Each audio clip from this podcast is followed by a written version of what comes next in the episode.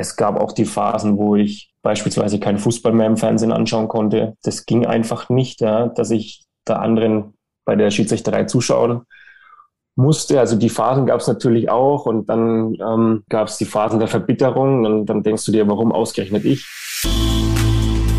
Mensch Schiri, der Podcast von Schiri.de und Das Örtliche.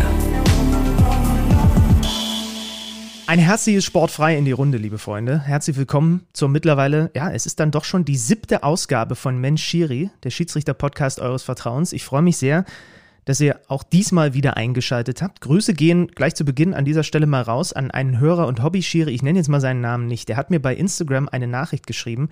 Da hatte ich beim Lesen schon so einen leichten Kloß im Hals. Ich hoffe, es ist okay, wenn ich zumindest mal einen kleinen Teil daraus vortrage. Er meinte nämlich, er hätte so eine kleine Sinnkrise gehabt, hat seinen Schein im Sommer 2019 gemacht und dann wurden die ersten beiden echten Schiedsrichtersaisons für ihn jeweils nach ein paar Wochen abgebrochen und er hat dann viel drüber nachgedacht, hat er dann jetzt überhaupt noch Lust darauf, ein Motivationsproblem und dann hat unter anderem wohl tatsächlich dieser Podcast und die Gäste, die hier vor allem natürlich zu Gast waren, dazu beigetragen, dass er sich nochmal dazu durchgerungen hat, das nochmal zu versuchen und jetzt kommt das schönste Zitat: Inzwischen stehe ich 1-2 Mal pro Woche bei irgendeinem Dorfverein auf dem Feld, pfeife Jugendfußball und habe riesigen Spaß dabei. Das geht runter wie Öl, das freut mich extrem, wenn auch ihr solche Erfahrungen, übrigens auch negative Erfahrungen mit mir teilen wollt. Ihr findet mich bei Instagram, schreibt mir da gerne eine Nachricht. Ich versuche das alles einigermaßen zu scannen und durchzulesen.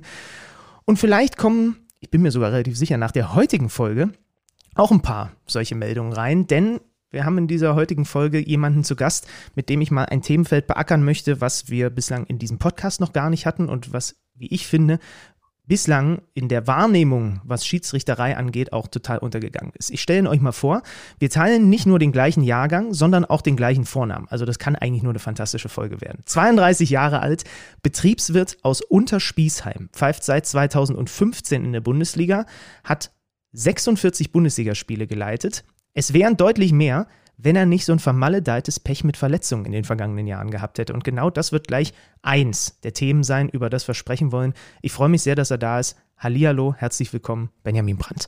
Hi, grüß dich. Benni, wir können uns darauf einigen, dass hier Benni und Benni heute sprechen. Ne? Geht's dir wie mir, dass Benjamin ein Name ist, den du nur von deiner Mama oder von deinen Eltern hörst, wenn sie sauer sind?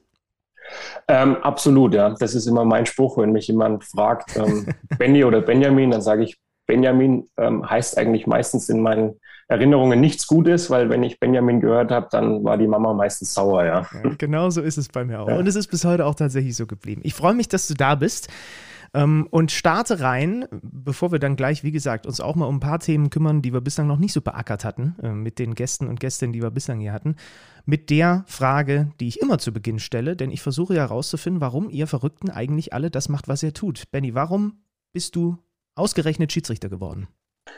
Mir wurde es im Prinzip in die Wiege gelegt. Ich komme aus einer Schiedsrichterfamilie, aus einer begeisterten Schiedsrichterfamilie.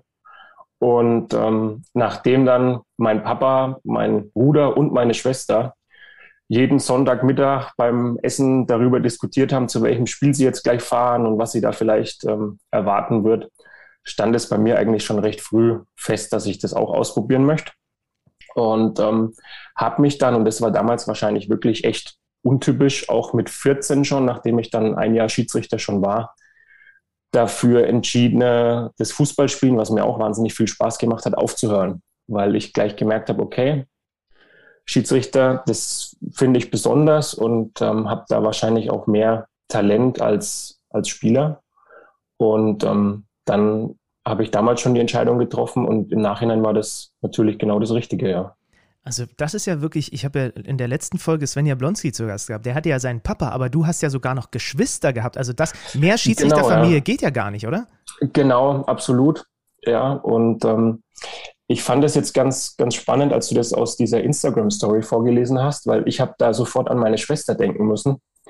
Das war damals nämlich auch ziemlich, ja, prägend, weil die auch nach dem einen oder anderen Spiel ganz am Anfang dann auch nach Hause ankam und diese Kritik, die ihr da entgegenflog, auf dem Spielfeld nicht so gut wegstecken konnte. Und dann war die zu Hause und war dann auch ziemlich den Tränen nah und hat dann auch irgendwann das Pfeifen aufgehört, weil sie gemerkt hat, okay, es ist dann doch nichts für sie. Deswegen kenne ich diese Seite der Schiedsrichterei schon auch, ja, und das war gleich so ein, ja, es hat mich sofort dran erinnert, also wie kurz manche dann vom Aufhören stehen, aber dann trotzdem vielleicht noch einen Riesenspaß an der Schiedsrichterei entwickeln können, ja. Ja, und das ist unter anderem einer der Gründe, weswegen der liebe Dennis Eidekin und ich ja uns überlegt hatten, dass wir das hier machen, was wir machen, dass das vielleicht auch, also erstmal, dass man euch einfach kennenlernt, mal hört, wie ihr eigentlich sprecht, wie ihr eigentlich klingt, was euch so durch den Kopf geht, mhm, und vielleicht auch mal, man mit euch mal über solche Momente spricht, da kommen wir sicherlich gleich auch noch dazu, weil das, glaube ich, einfach total wichtig ist für Hobby-Schiedsrichter, Hobby-Schiedsrichterinnen, die, glaube ich, noch deutlich häufiger auch mal zweifeln, sowas auch mal von jemandem zu hören, der dann doch aber trotz dieser Gedanken und trotz solcher Momente mal ganz oben angekommen ist. Das war mit Sven in der vergangenen Folge auch so. Und ich glaube, mit dir werden wir das heute auch noch streifen, das ein oder andere Mal. Ja, ja. Aber ich lasse mich kurz zu dieser waschechten Schiedsrichterfamilie zurückkehren. Jetzt stelle ich mir vor, der Brand-Clan kommt zusammen, sitzt zu Hause auf dem Sofa, guckt mit Papa. Also Papa pfeift, nehme ich an, nicht mehr? Nee, der hat dann auch irgendwann gewechselt zu den Schiedsrichterfunktionären. Ah, okay. Und teilt jetzt bei uns im Bezirk in Unterfranken schon wahrscheinlich 20 Jahre lang die Schiedsrichter da im Bezirk ein. Ja. Und Bruder? Der ist mittlerweile Beobachter. Ah, ja. Also auch nicht mehr auf dem Feld, aber gut 5 Jahre älter als ich, aber ist da jetzt in der Regionalliga auch als Beobachter unterwegs. Ja. Ah, ja. Aber jetzt stelle ich mir vor, also der Brand-Clan sitzt auf dem Sofa, es läuft zum Beispiel, wir zeichnen gerade kurz vor dem Topspiel auf, am Wochenende Bayern gegen Dortmund, das Spiel liefe, ihr schaut euch das zusammen an und diskutiert dann, so ist meine Vorstellung, zu 80% eigentlich über den Schiedsrichter und über Entscheidungen und über Fouls und so weiter und so fort? Oder ist das 50-50 zwischen Schiedsrichter und, ich sag mal, so wie wir normalen Fußballfans ein Fußballspiel diskutieren, wenn ich das mit meinen Kumpels gucke? Also gut, dadurch, dass wir jetzt mittlerweile alle so ein bisschen verteilt leben, kommt es nicht mehr allzu oft vor, dass wir zusammen Fußball schauen, aber natürlich gucken wir da anders wie Fußballfans. Also da werden natürlich die Schiedsrichterentscheidungen auch diskutiert und ich hatte ehrlich gesagt schon recht früh den Fokus immer auf Schiedsrichter und das liegt oder hängt damit zusammen, dass mich mein Papa ganz oft mit zu den Spielen genommen hat. Und wenn du dann da draußen stehst, dann schaust du natürlich auch gezielt auf deinen Vater und was macht er da, wie bewegt er sich, wie redet er mit den Spielern und das habe ich dann eigentlich so komplett übernommen und ich würde fast behaupten, wenn ich damals so 10, 11, 12 Jahre alt war und wir dann in ein Bundesliga-Stadion gegangen sind, dann habe ich auch schon damals immer geguckt, hey, welcher Schiedsrichter pfeift da und wie macht der das und war dann teilweise vielleicht enttäuscht über die Ansetzung, weil ich den Schiedsrichter erst 4 Wochen vorher live sehen konnte. Ich hätte ganz gerne mal jemand anders gesehen und all diese Dinge. Ja. Also ich war da schon eigentlich immer ziemlich stark auf den Schiedsrichter fokussiert. Wie ist es mit Kritik nach deinen Spielen? Gibt es eine Familien-WhatsApp-Gruppe, wo dann dir die guten und schlechten Dinge um die Ohren fliegen? Halten sie sich zurück? Wer ist vor allem federführend, wenn es um Kritik oder Feedback geht? Nein, also da halten sie sich wirklich zurück. Und da muss ich sagen, das finde ich auch okay. Also da weiß man, das sind andere Leute da, die Spiele mit uns aufarbeiten. Und das wird natürlich auch gewissenhaft gemacht. Und da kriege ich nicht auch noch zusätzlich Kritik um die Ohren gehauen. Ja. Ich weiß nicht, wie es um den Nachwuchs bestellt ist im Hause Brand bei dir. Ja, ich hab einen Sohn, der ist jetzt 3,5. Okay. Ja. Und ich gehe aber davon aus, du lässt ihm komplett freie Hand, wenn er irgendwann ankommt und sagt, Papa, du, ich möchte auch mal so eine Pfeife in der Hand halten, dann unterstützt du ihn. Wenn das nie passiert und er sich für was ganz anderes unterscheidet, auch in Ordnung, ne? Genau, absolut. Also der hat da alle Möglichkeiten und ich bin natürlich gespannt, in welche Richtung sich er da entwickelt, aber wird immer unterstützt werden, klar. Hat ja noch viel Zeit, also mit 3,5 muss man sich Gott sei Dank über solche Dinge noch lange keine Gedanken machen und auch als Eltern noch nicht. Lass uns so ein bisschen durch deine Karriere fliegen und wir landen bei deinem allerersten Bundesliga-Spiel. Spiel, bei deinem Bundesliga-Debüt, da warst du gerade Mitte 20, 26, wenn ich es richtig ausgerechnet habe. Ich bin mathematisch eher so semi-gut bewandert, aber es müssten 26 Jahre alt gewesen sein. Ja. Ein 1:1 Schalke gegen den SV Darmstadt. Wie konkret sind deine Erinnerungen noch an diesen Tag, an dieses Spiel? Ich habe jetzt nämlich zuletzt, ich weiß gar nicht, wer es von deinen Kollegen gewesen ist, von irgendjemandem auch nochmal vernommen, der sagte, das ist mittlerweile alles so verschwommen und da sind nicht mehr so krass viele Erinnerungen da. Wie ist es bei dir? Also ich muss sagen, das ist bei mir noch ziemlich klar im Kopf und das ist auch gut so, weil das ist, glaube ich, so eins der besonderen Spiele oder wenn nicht sogar das Spiel schlechthin, weil ich habe ja gerade eben schon angedeutet, dass ich viele, viele Spiele als Zuschauer auch im Bundesliga-Stadion verfolgt habe. Und ich glaube sogar, dass ich jedes Stadion als Fan auch mal kennengelernt habe. Ja? Und dann stehst du plötzlich da selber unten und das war immer so ein Stück weit das Ziel und da den Ball reinzutragen, ist ein ganz besonderer Moment und den habe ich ziemlich klar vor Augen, diese paar Treppenstufen, die es da dann hochgeht auf den Rasen in der Arena auf Schalke und auch das Spiel selbst habe ich noch ziemlich klar im Kopf vom ganzen Ablauf. Ja? Also ich kann mich da sehr genau dran erinnern. Ja. Und das sind auch sehr, sehr positive Erinnerungen. Das kann einem keiner mehr nehmen. Und ja, genau. Wie lief das Spiel? Es war ziemlich unangenehm zu pfeifen. Das muss man ehrlich sagen. Ich glaube, da haben viele damals bei Schalke gegen Darmstadt mit einem ganz, ganz anderen Spielverlauf gerechnet. Aber die große Kunst war damals, weil Darmstadt hat auch lange 1-0 geführt und dann immer mal wieder so ein bisschen auch auf Zeit gespielt. Es gab, glaube ich, 5 oder 6 Minuten Nachspielzeit. Die große Kunst war es dann, diesen Unmut, der in der Arena dann aufgrund von dem Spielverlauf herrschte, nicht auf sich selbst zu übertragen. Und das habe ich damals schon umrissen, sage ich mal, dass das die Aufgabe war in dem Spiel. Und das ist mir ganz gut gelungen. Deswegen habe ich da auch echt positive Erinnerungen dran. Bundesliga-Debüt mit 26 Jahren ist schon was Besonderes. Da rennen viele Spieler rum, sicherlich auf dem Feld, die älter waren als du. Du hast deutlich ältere Trainer an der Seitenlinie gehabt. Es klingt aber im ersten Schritt so, als wäre bis dahin deine Schiedsrichterkarriere wie so eine Rakete hätte sich entwickelt, weil sonst kommt man ja mit Mitte 20 nicht in der Bundesliga an. War das tatsächlich so? Gab es da auch mal Brüche in der Entwicklung bis hin zum Bundesliga-Schiedsrichter? Wie sah das bei dir aus?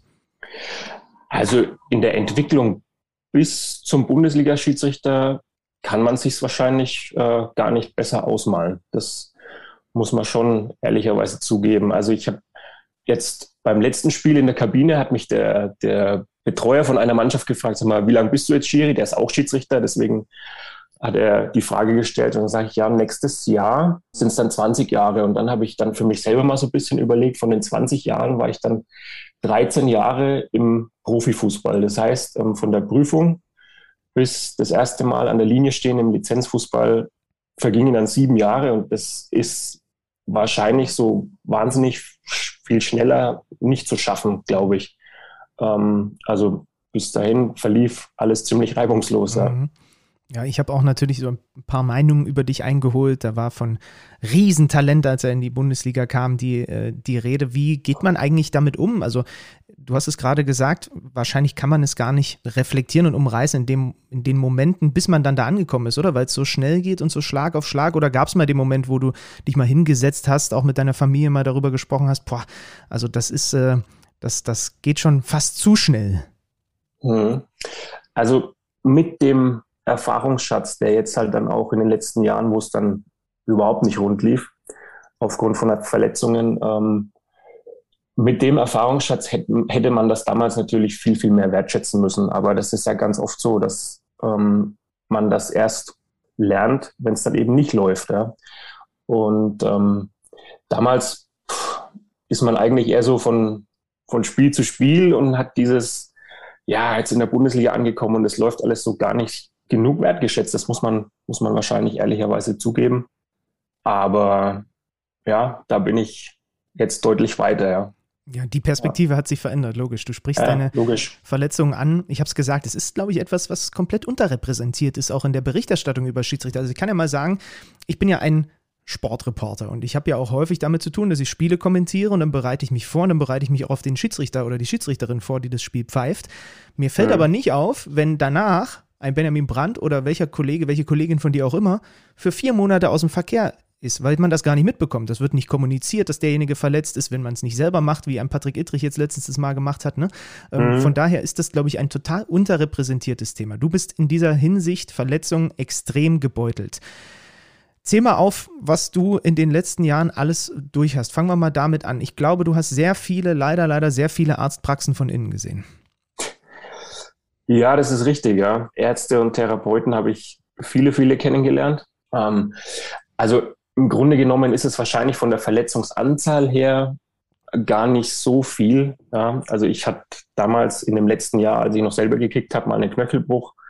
Das bringt halt vielleicht in den paar Jahren danach auch so von der Statik, wenn es dann unten schon hakt, ein bisschen Probleme mit sich. Dann hatte ich mal 2 Muskelfaserrisse, aber das ist alles, sage ich mal, normal und im Rahmen. Richtig krass wurde es dann, als die Halswirbelsäule dazu kam, und das ist was ich wirklich keinem wünsche. Also das waren Schmerzen, die waren fast nicht erträglich, und das ging bei mir dann auch einher mit einem Kraftverlust im linken Arm.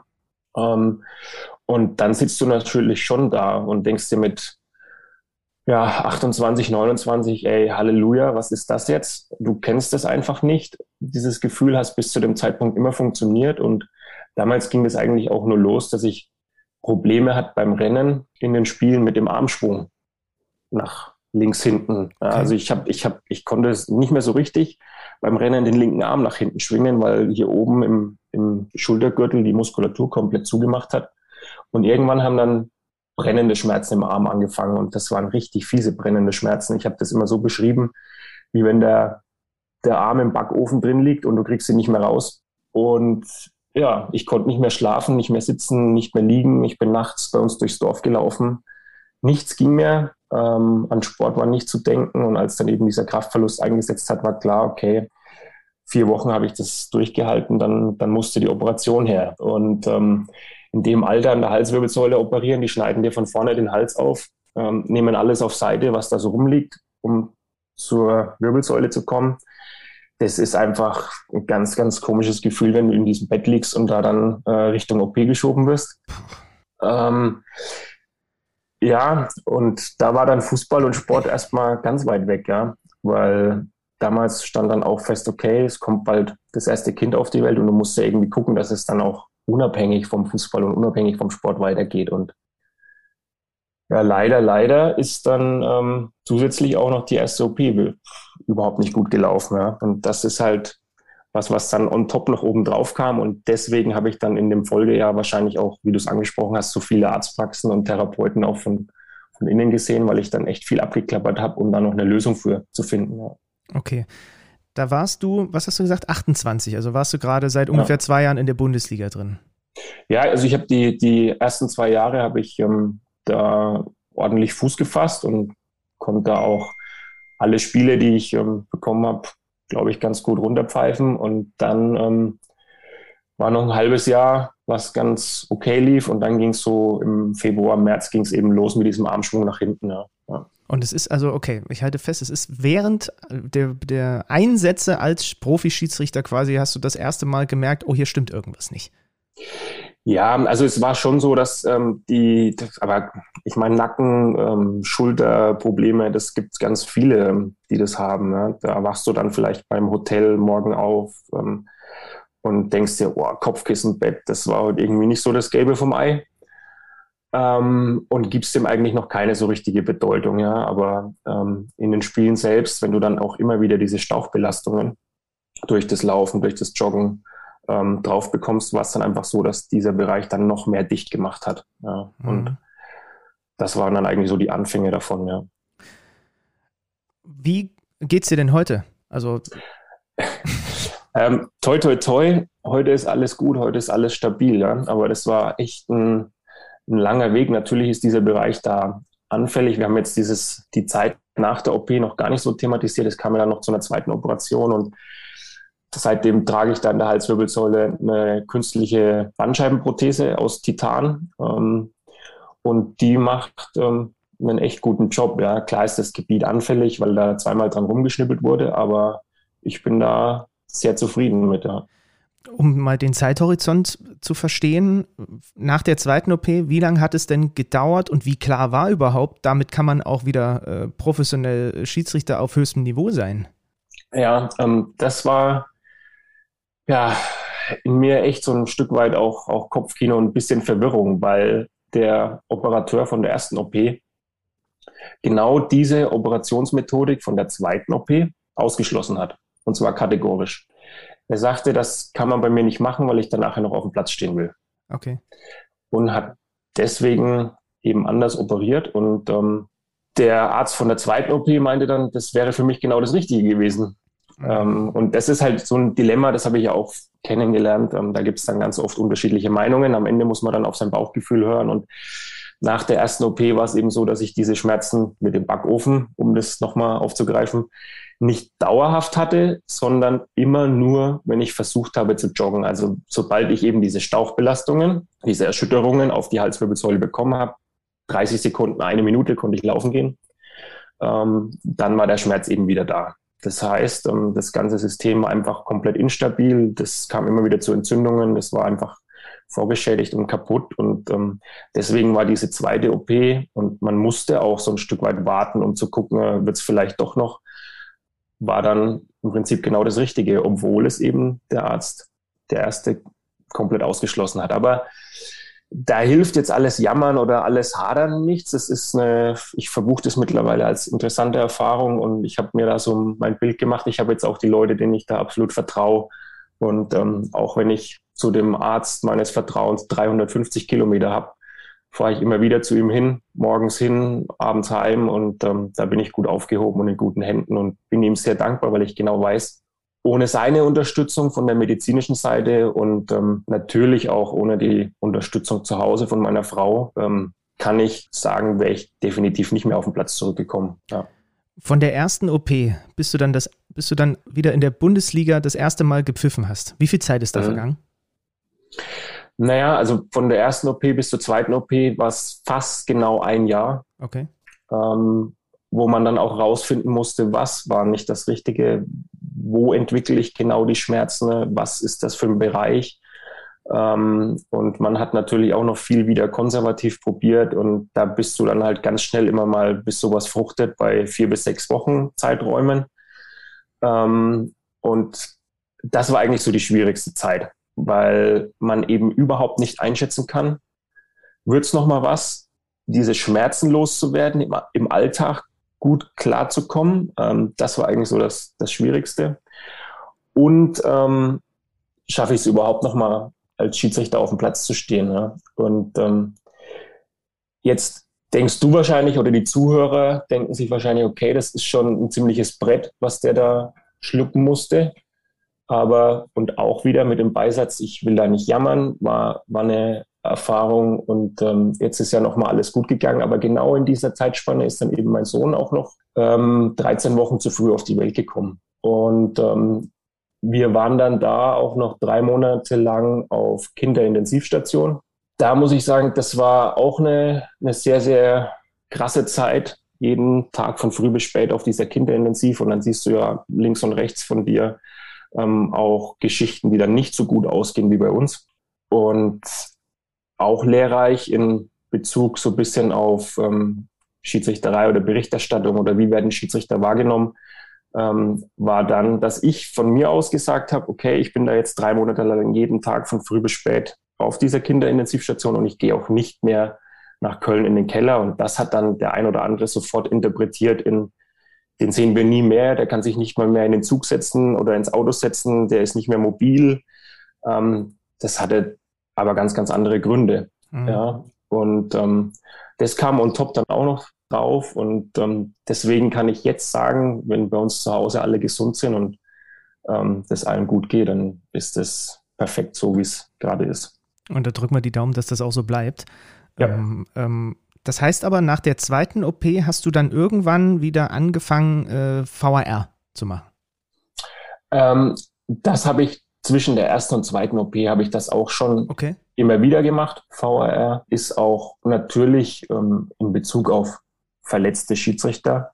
Und wenn es darum geht, in dem Thema drin zu bleiben, Spiele mitzudenken, sich in Schiedsrichter reinzuversetzen, diese ganze Kommunikation mit anzuhören, ist das Gold wert.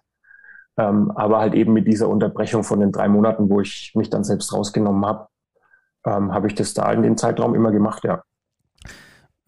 Das wäre nämlich auch eine meiner Fragen tatsächlich gewesen, eine ganz naive Frage. Das hat ja auch absolut, wenn du keine Spiele pfeifen kannst, das hat ja auch finanzielle Auswirkungen. Also wie ist da eigentlich die, ich weiß nicht, Unterstützung DFB-seitig, wie ist das, gibt es irgendeine Regelung oder muss man das quasi als Schiedsrichter dann alles erstmal aus eigener Tasche und man hat irgendwie dann zu gucken, wie man da, keine Ahnung, seinen Beitrag zur Familienfinanzierung leisten kann? Mhm. Natürlich hat es dann große Auswirkungen so auf die finanziellen Themen. Es ist ja so, dass wir natürlich ein Grundgehalt bekommen, klar, das findet oder wird ausgezahlt unabhängig von den Ansetzungen, aber wenn du verletzt bist oder dann eben die Spiele auf dem Platz nicht annehmen kannst, dann bricht da ein sehr, sehr großer Anteil von weg. Das ist ganz klar und das bringt dann auch wieder natürlich Druck mit sich. Mhm. Das ist wahrscheinlich, also wenn man sich dann diesen Druck, und das ist, denke ich, menschlich, auch macht, nicht unbedingt leistungsfördernd. Ja, das ist so meine Einschätzung von dem Ganzen. Aber ja, die Unterstützung, und das muss man auch sagen, also in dem ganzen Physiobereich und ärztlichen Bereich, die ist natürlich auch in den letzten Jahren bei uns gewachsen. Jetzt hatte ich halt eben dieses Pech, dass die eine Empfehlung da am Anfang in die Hose ging.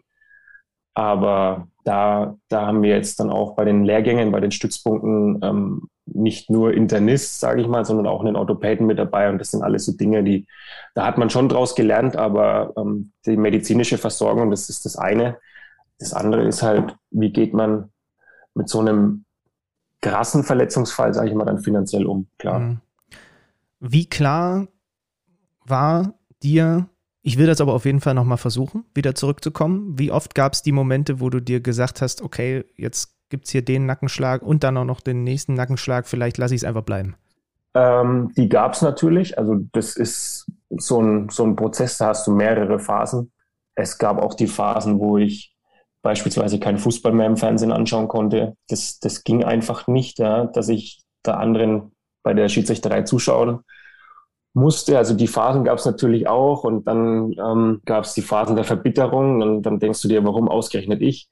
Also diese Phasen, das ist ganz normal, die machst du einfach durch, aber schlimm war halt einfach immer wieder zu probieren, laufen zu gehen, zu joggen zu gehen und bei dem Haus damals, der Sportplatz war vielleicht fußläufig 500 Meter und dann bin ich da mit meinem Turnbeutel vor, habe die Schuhe ausgepackt und dann ging es nach 30 Sekunden wieder los mit dem Schmerz.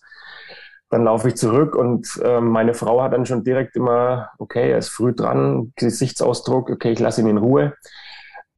Und ich hatte natürlich auch die Phasen, wo ich gedacht habe, hey, das wird einfach nichts mehr. Ja. Und da muss ich sagen, du hast vorhin schon den Dennis angesprochen, zu dem ich da halt, klar, aufgrund dessen, dass ich 3 Jahre bei ihm als Assistent und dann noch im Anschluss als Torrichter dabei war und meine Frau, einfach die mir dann da auch immer so ein bisschen so einen Arschtritt verpasst haben in dem richtigen Moment und mich dann noch zu dem Arzt hingeschliffen haben oder zu dem Therapeuten und da dann auch so ein bisschen Druck ausgeübt haben, gesagt haben, du musst da jetzt hin und es wird und irgendjemand hat die Lösung. Ja, und da bin ich wirklich dankbar, dass die in den Momenten da waren und mir dann auch so den Arschtritt verpasst haben, ja. Ich wollte gerade sagen, ich stelle mir das dann auch schon vor, ihr seid ja nun mal auch zwar im Team auch unterwegs, aber dann trotzdem jeder irgendwie auch so ein bisschen Einzelkämpfer, Einzelkämpferin, ne? Als Schiedsrichter ist ja was ganz anderes als ein Spieler, der dann zumindest auf einem Vereinsgelände seine Reha macht und die Teamkollegen immer wieder auch mit sieht. Das ist ja, glaube ich, auch etwas, was für die Birne gar nicht so easy ist, wenn man dann da auch bei so einer Reha und so weiter so auf sich gestellt ist. Klar, das ist zum einen von der Organisation her gar nicht so einfach. Also ich habe das auch vorhin schon beschrieben, dass ich da jetzt zu dem Arzt beispielsweise da 350 Kilometer hinfahre. Das ist mal das eine, aber das macht man dann gern, wenn man weiß, okay, da wird mir geholfen. Das andere ist halt immer wieder diese Motivation selbst aufzubringen, ja, weil am Ende die Schiedsrichterkollegen ja überall verteilt sind und dann bist du da alleine, dann trainierst du allein und dann musst du dich auch in der Reha alleine durchkämpfen, ja. Also da ist es schon echt schwierig, sich selbst so diese Bilder im Kopf immer wieder hervorzurufen und sich dann immer wieder zu motivieren und immer wieder Gas zu geben. Ja. Das ist bei uns Schiedsrichter dann auch sehr speziell. Das ist schon richtig. Was sind denn diese Bilder, von denen du da gerade sprichst? Sind es volle Stadien? Ist es mit Spielern interagieren? Was sind die Bilder, die einen dann in so einem Moment motivieren, weiterzumachen? Genau, das ist es. Also das sind diese 90 Minuten auf dem Platz. Ich sage immer, das ist für mich das alles Entscheidende, oder das sind so diese Kernpunkte der Schiedsrichterei, die mir am meisten Spaß machen. Das sind einfach diese 90 Minuten auf dem Platz. Dieser Nervenkitzel, dieses mit den Spielern interagieren, dass man überhaupt nicht weiß, was passiert in diesem Spiel, und dann diese Verantwortung zu übernehmen, das alles so ein Stück weit zu managen.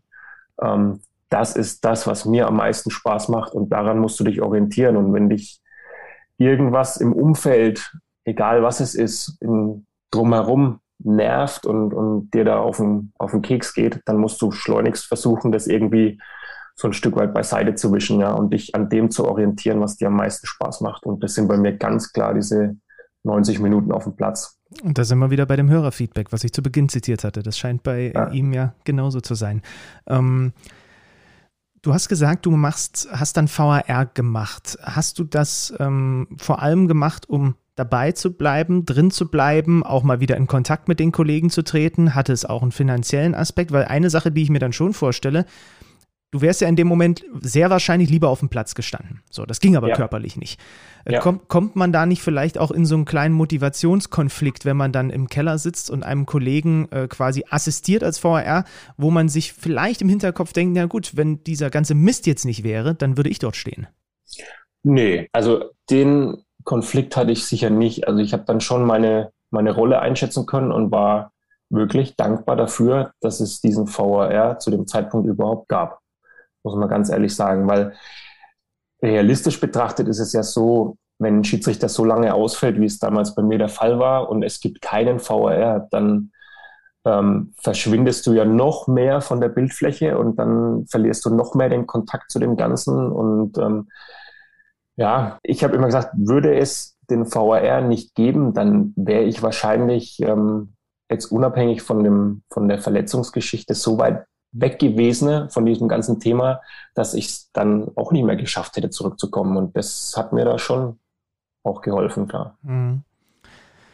Du hast es schon gesagt, es verschieben sich Prioritäten, es verschieben sich Einschätzungen, was ist wichtig, was ist nicht wichtig. Hast du konkret für dich Ziele, die du für dich als Profischiedsrichter definierst, Ambitionen, die du hast, oder ist im Grunde genommen jedes Spiel, wo du auf dem Platz stehen darfst, für dich so, dass du sagst, das ist mein größtes Glück, und alles, was dann da noch kommt und was ich eh nicht beeinflussen kann, das nehme ich dann mit, wenn es kommt? Also ich kann schon sagen, dass ich jetzt nach dieser ganzen Verletzungsgeschichte mit einem anderen Gefühl aufs Spielfeld gehe wie vorher. Das, glaube ich, kauft man mir, wenn ich meine Geschichte so erzähle, auch ab. Und wenn ich dann sage, das ist für mich keine Selbstverständlichkeit, dass ich das heute noch machen kann, ist das, denke ich, auch jedem einleuchtend. Und auch die Ziele verschieben sich natürlich dadurch. Also klar hatte ich dann mit 6,27 davor andere Ziele wie jetzt noch. Meine Motivation war immer natürlich klar, erstmal aufs Spielfeld wieder zurückzukommen. Und mir war immer ganz, ganz, ganz wichtig, dass wenn ich aufhören müsste, dann möchte ich das selbstbestimmt machen und wissen, was ist das letzte Spiel. Also, dass du aufs Spielfeld gehst und dann bewusst auch diesen letzten Pfiff, sage ich mal, setzen kannst. Das war mir immer ganz, ganz wichtig und eine Motivation. Und die Zahl 50 spielt auch irgendwie eine Rolle. Und zwar habe ich jetzt in der dritten Liga und in der zweiten Liga 49 Spiele gepfiffen und in der Bundesliga 46, und ich habe dann auch immer so für mich als Motivation genommen, ich schaffe in den 3 höchsten deutschen Spielklassen 50 Spiele. Und wenn das vielleicht für andere so eine Durchlaufstation ist, die halt einfach mal kurzzeitig wie so eine Zahl aufflackert und dann geht's weiter mit 51, 52 und. Nee, für mich wäre das was total Besonderes, das zu schaffen, in den 3 höchsten Spielklassen 50 Spiele, und das würde ich extrem wertschätzen, dass ich das dann mal erreicht hätte. Ja, in dieser Saison sind es 7 Bundesligaspiele. Zuletzt, du sprichst hier mit jemandem, der sehr mit dem glorreichen FC Hansa Rostock sympathisiert, ein Nordderby, ein brisantes Hansa gegen St. Pauli in Liga 2. Das muss ja dann auch, also viel brisanter geht es ja selbst in der Bundesliga eigentlich nicht als dieses Spiel. Ich zitiere mal kurz hier, Kicker, Note 2,5, leitete die Partie mit viel Coolness und guter Übersicht, behielt die Ruhe, als es ruhig wurde. Das ist das Fazit der Kollegen vom Kicker gewesen zu dieser Leistung. Ist das eigentlich etwas, was du, also ist das ein Charakterzug von dir schon immer gewesen, so dieses in sich ruhen und das auch gut auf den Platz übertragen können? Ja. Also ich bin jetzt wahrscheinlich überhaupt nicht das Sprachrohr der deutschen Schiedsrichter. Also ich bin da eher der ruhigere Part. Und schaue mir die Dinge meistens erstmal an und ich mag es auch nicht so im Mittelpunkt zu stehen. Wenn ich das sage, dann schauen mich die Leute immer ein bisschen schräg an, weil wenn du da in so ein Stadion reinläufst und den Ball reinträgst, dann ist es zwangsläufig mit dabei, aber ich brauche das eigentlich sonst nicht so im Mittelpunkt zu stehen und schaue mir die Dinge ruhig an und das ist wahrscheinlich auch so ein Charaktermerkmal als Schiedsrichter, immer irgendwie die Ruhe zu bewahren, ja. Mhm. Und so einen Rahmen wie Rostock, St. Pauli, volle Hütte, das sind diese Bilder, die du dir wahrscheinlich vor Augen geführt hattest als Motivation, ne? Als es darum ging, zurückzukommen. Genau, auch diese Atmosphäre, wenn man dann zum Stadion hinfährt, klar ist es bei den Spielen nochmal so ein Stück weit anders. Ich nenne das immer Helikopterspiele, weil schon den ganzen Tag über der Stadt irgendwie Helikopter kreisen. Das hatte ich letztes Wochenende bei Kaiserslautern gegen Saarbrücken auch und das ist schon... Oh, direkt das nächste hitzige Derby, stimmt, ja. Genau, schon besondere Atmosphäre und das waren genau diese Bilder, da einzulaufen, die mich immer motiviert haben, ja. Das sagt auch schon was aus über dein Standing und wie du im DFB gesehen wirst, weil das sind ja nun wirklich, also... So ein brisantes Derby, ich meine, ich habe Lautern gegen Saarbrücken auch gesehen, ja, und das war auch ja zu Beginn mit Unterbrechung, weil da Pyro aufs Feld flog und so weiter nicht easy oder Rostock gegen St. Pauli. Da muss man dann auch als DFB Leute hinschicken, die eine gewisse Ruhe bewahren. Also das macht dann auf dem Feld nicht so viel mit dir, ja, das kannst du ganz gut ausblenden und relativ sachlich einordnen, okay, das passiert hier gerade, jetzt haben wir das zu tun und dann geht's weiter. Genau, ja, also das kriege ich ganz gut hin und das ist auch halt ein Riesenunterschied zu der Schiedsrichterei, sage ich mal, im Amateurbereich. Also man muss das schon auch einschätzen können, dass du da als Schiedsrichter im Profibereich natürlich fachlich die Kompetenz brauchst, um zu wissen, wann pfeife ich das Foul oder wann lasse ich es eben laufen. Aber eine andere Seite der Medaille ist halt eben, wie geht jemand mit dieser Situation im Stadion um? Und ich glaube, da gibt es genug, die den Ball dann im Tunnel in den Händen halten würden, ne, und sagen, hey, da gehe ich jetzt nicht raus, das traue ich mich jetzt einfach nicht. Einer sitzt und, hier. Ja. Und dann rauszugehen und dann, das war eben bei dem Spiel Kaiserslautern so, da wurde dann gleich die erste Rakete, ich glaube, die ist 5 Meter vor uns auf dem Boden gelandet beim Rauslaufen. Und das dann aber halt alles noch zu sortieren und zu sagen, hey, ich ziehe mein Ding jetzt dann trotzdem durch, das ist ja wieder eine ganz, ganz andere Fähigkeit. Ja. Und das brauchst du eben dann auch noch dazu, ja. Benni, und sagen wir mal so, du bist ja auch Stress geprüft, Lautstärke geprüft, weil du bist ja, und das eint uns miteinander, du bist ja auch ein Basketball-Fan. So, da gibt es zwar keine, also zumindest hier in Deutschland, wenn wir dann nach Griechenland gucken zum Derby Olympiakos gegen Panathinaikos, da gibt es auch Pyro in der Halle. Ansonsten ist das ja hier in Deutschland Gott sei Dank nicht so, aber laute Halle, du hast in Bamberg studiert, eine der lautesten Hallen, die es gibt, die wir in der Republik haben. Ich wollte mit dir tatsächlich nochmal einen kleinen Querverweis hin zu deiner zweitliebsten Sportart, außer ich habe jetzt noch eine unterschlagen machen, zum Basketball. Und da interessiert mich auch, also du hast mir verraten, bevor wir angefangen haben aufzuzeichnen, du hattest zum Beispiel mal eine Dauerkarte für die Bamberger Basketballer. Ja. Hast du dann auch ganz besonders bei diesen Spielen auf die Schiedsrichter geachtet oder war das dann so, dass du dir sagtest, okay, das ist jetzt eine andere Sportart, jetzt kann ich mich wirklich mal mehr auf das, was eigentlich die Spieler da fabrizieren, konzentrieren? Natürlich auch auf die Schiedsrichter geachtet, klar. Und wir haben ja, meine Frau und ich, wir haben ja da in Bamberg studiert und meine Frau ist da genauso sportbegeistert wie ich und wir hatten nur 5 Minuten mit dem Rad zu der Arena hin und dann ist da auch so ein bisschen Leidenschaft entstanden und wir hatten da großen Spaß dran, da zu den Spielen zu gehen und dann auch 3 Jahre lang, wie gesagt, diese Dauerkarte und das war damals ja mit 3 Jahren hintereinander das Double in Bamberg auch echt die Hochzeit. Und mich hat es am Anfang schon ziemlich gefuchst, dass ich da auf der Tribüne saß und die Pfiffe von den Schiedsrichtern für mich im Prinzip so aus heiterem Himmel kamen.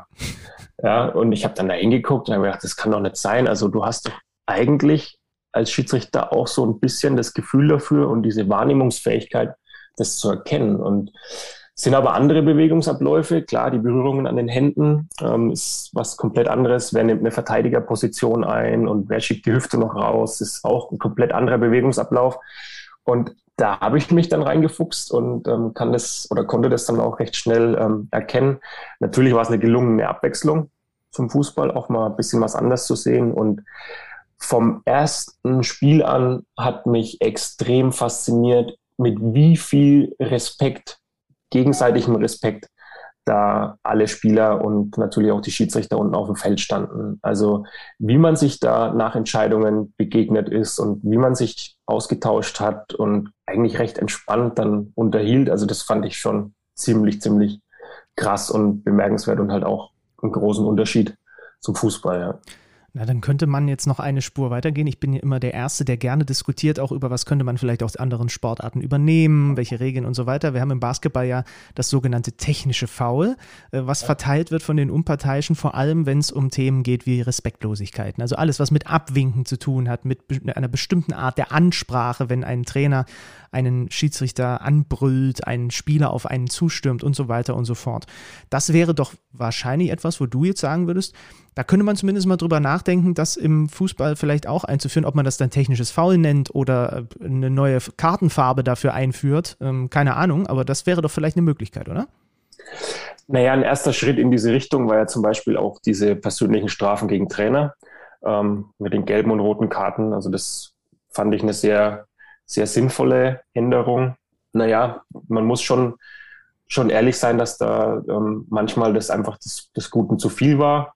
Wenn man da vom Fernseher saß und Emotionen, okay, aber zu viel wird dann einfach unter diesem Deckmantel der Emotionen verargumentiert. Also das war dann echt zu krass. Und auf dem Spielfeld ist es halt leider oft so, dass man dann auch in der Berichterstattung danach sagt, okay, jetzt resultiert vielleicht eine gelb-rote Karte aus einer gelben Karte wegen der Unsportlichkeit. Hätte denn das dann sein müssen, etc. Aber da muss man schon auch den richtigen Weg finden, dass man da nicht zu viel durchgehen lässt. Ja, das ist echt wichtig, weil andere Sportarten, so wie Basketball genannt, machen eben vor, dass es schon auch mit etwas mehr Ruhe auf dem Spielfeld ablaufen kann. Wie stehst du, das habe ich mit Dennis hier mal besprochen, wie stehst du zu einer möglichen Einführung von sowas wie Zeitstrafen, um einfach mal jemanden für 5 Minuten runterzukühlen, ohne ihn komplett für die Restspielzeit vom Platz schmeißen zu müssen?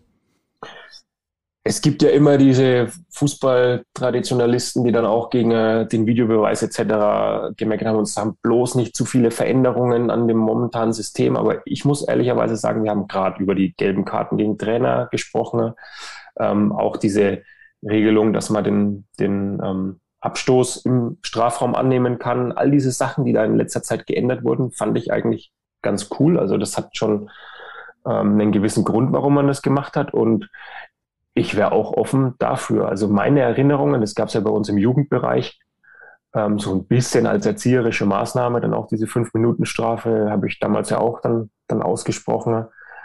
Ich habe damit gute Erfahrungen gemacht und es gab ganz früher, also so habe ich das zumindest einige Male gehört, auch diese 5- oder 10-Minuten-Strafe im Herrenbereich schon mal. Und auch die Schiedsrichter, die da aus der Vergangenheit berichten, fanden das ganz cool und ich stehe solchen Veränderungen, warum, eigentlich ganz gelassen gegenüber und positiv, warum sollte man es nicht einfach mal ausprobieren, ja. Mhm. Ja, spannend. Jetzt kann ich dich sogar noch spontan mit einer Sache konfrontieren, die wir gerade vor kurzem bei Kicker Meets the Zone diskutiert haben. Ich hatte angeregt, ob man nicht darüber nachdenken könnte.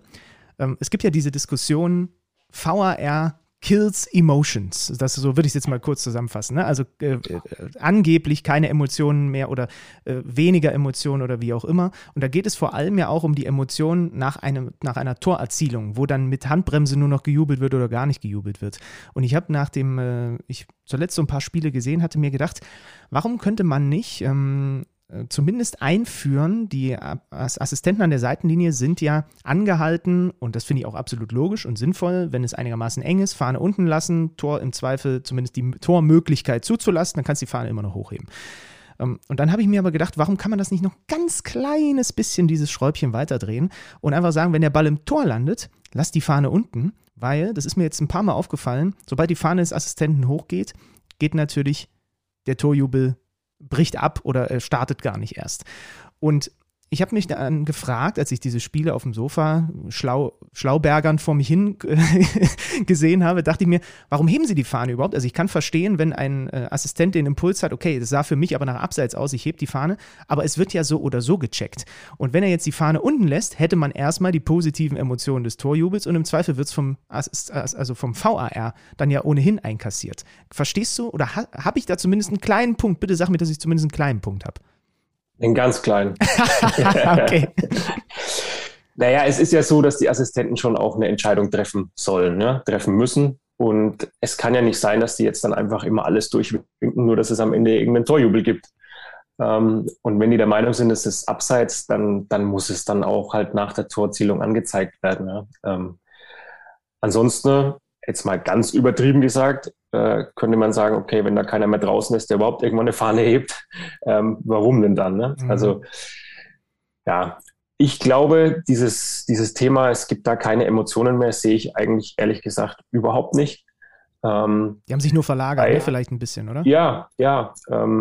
Manchmal gibt es dann vielleicht noch einen Torjubel, als dann über die Videoleinwand oder vom Schiedsrichter dieses Zeichen Richtung Mittelpunkt kommt, gibt es einen zweiten Torjubel, kommt ja auch vor.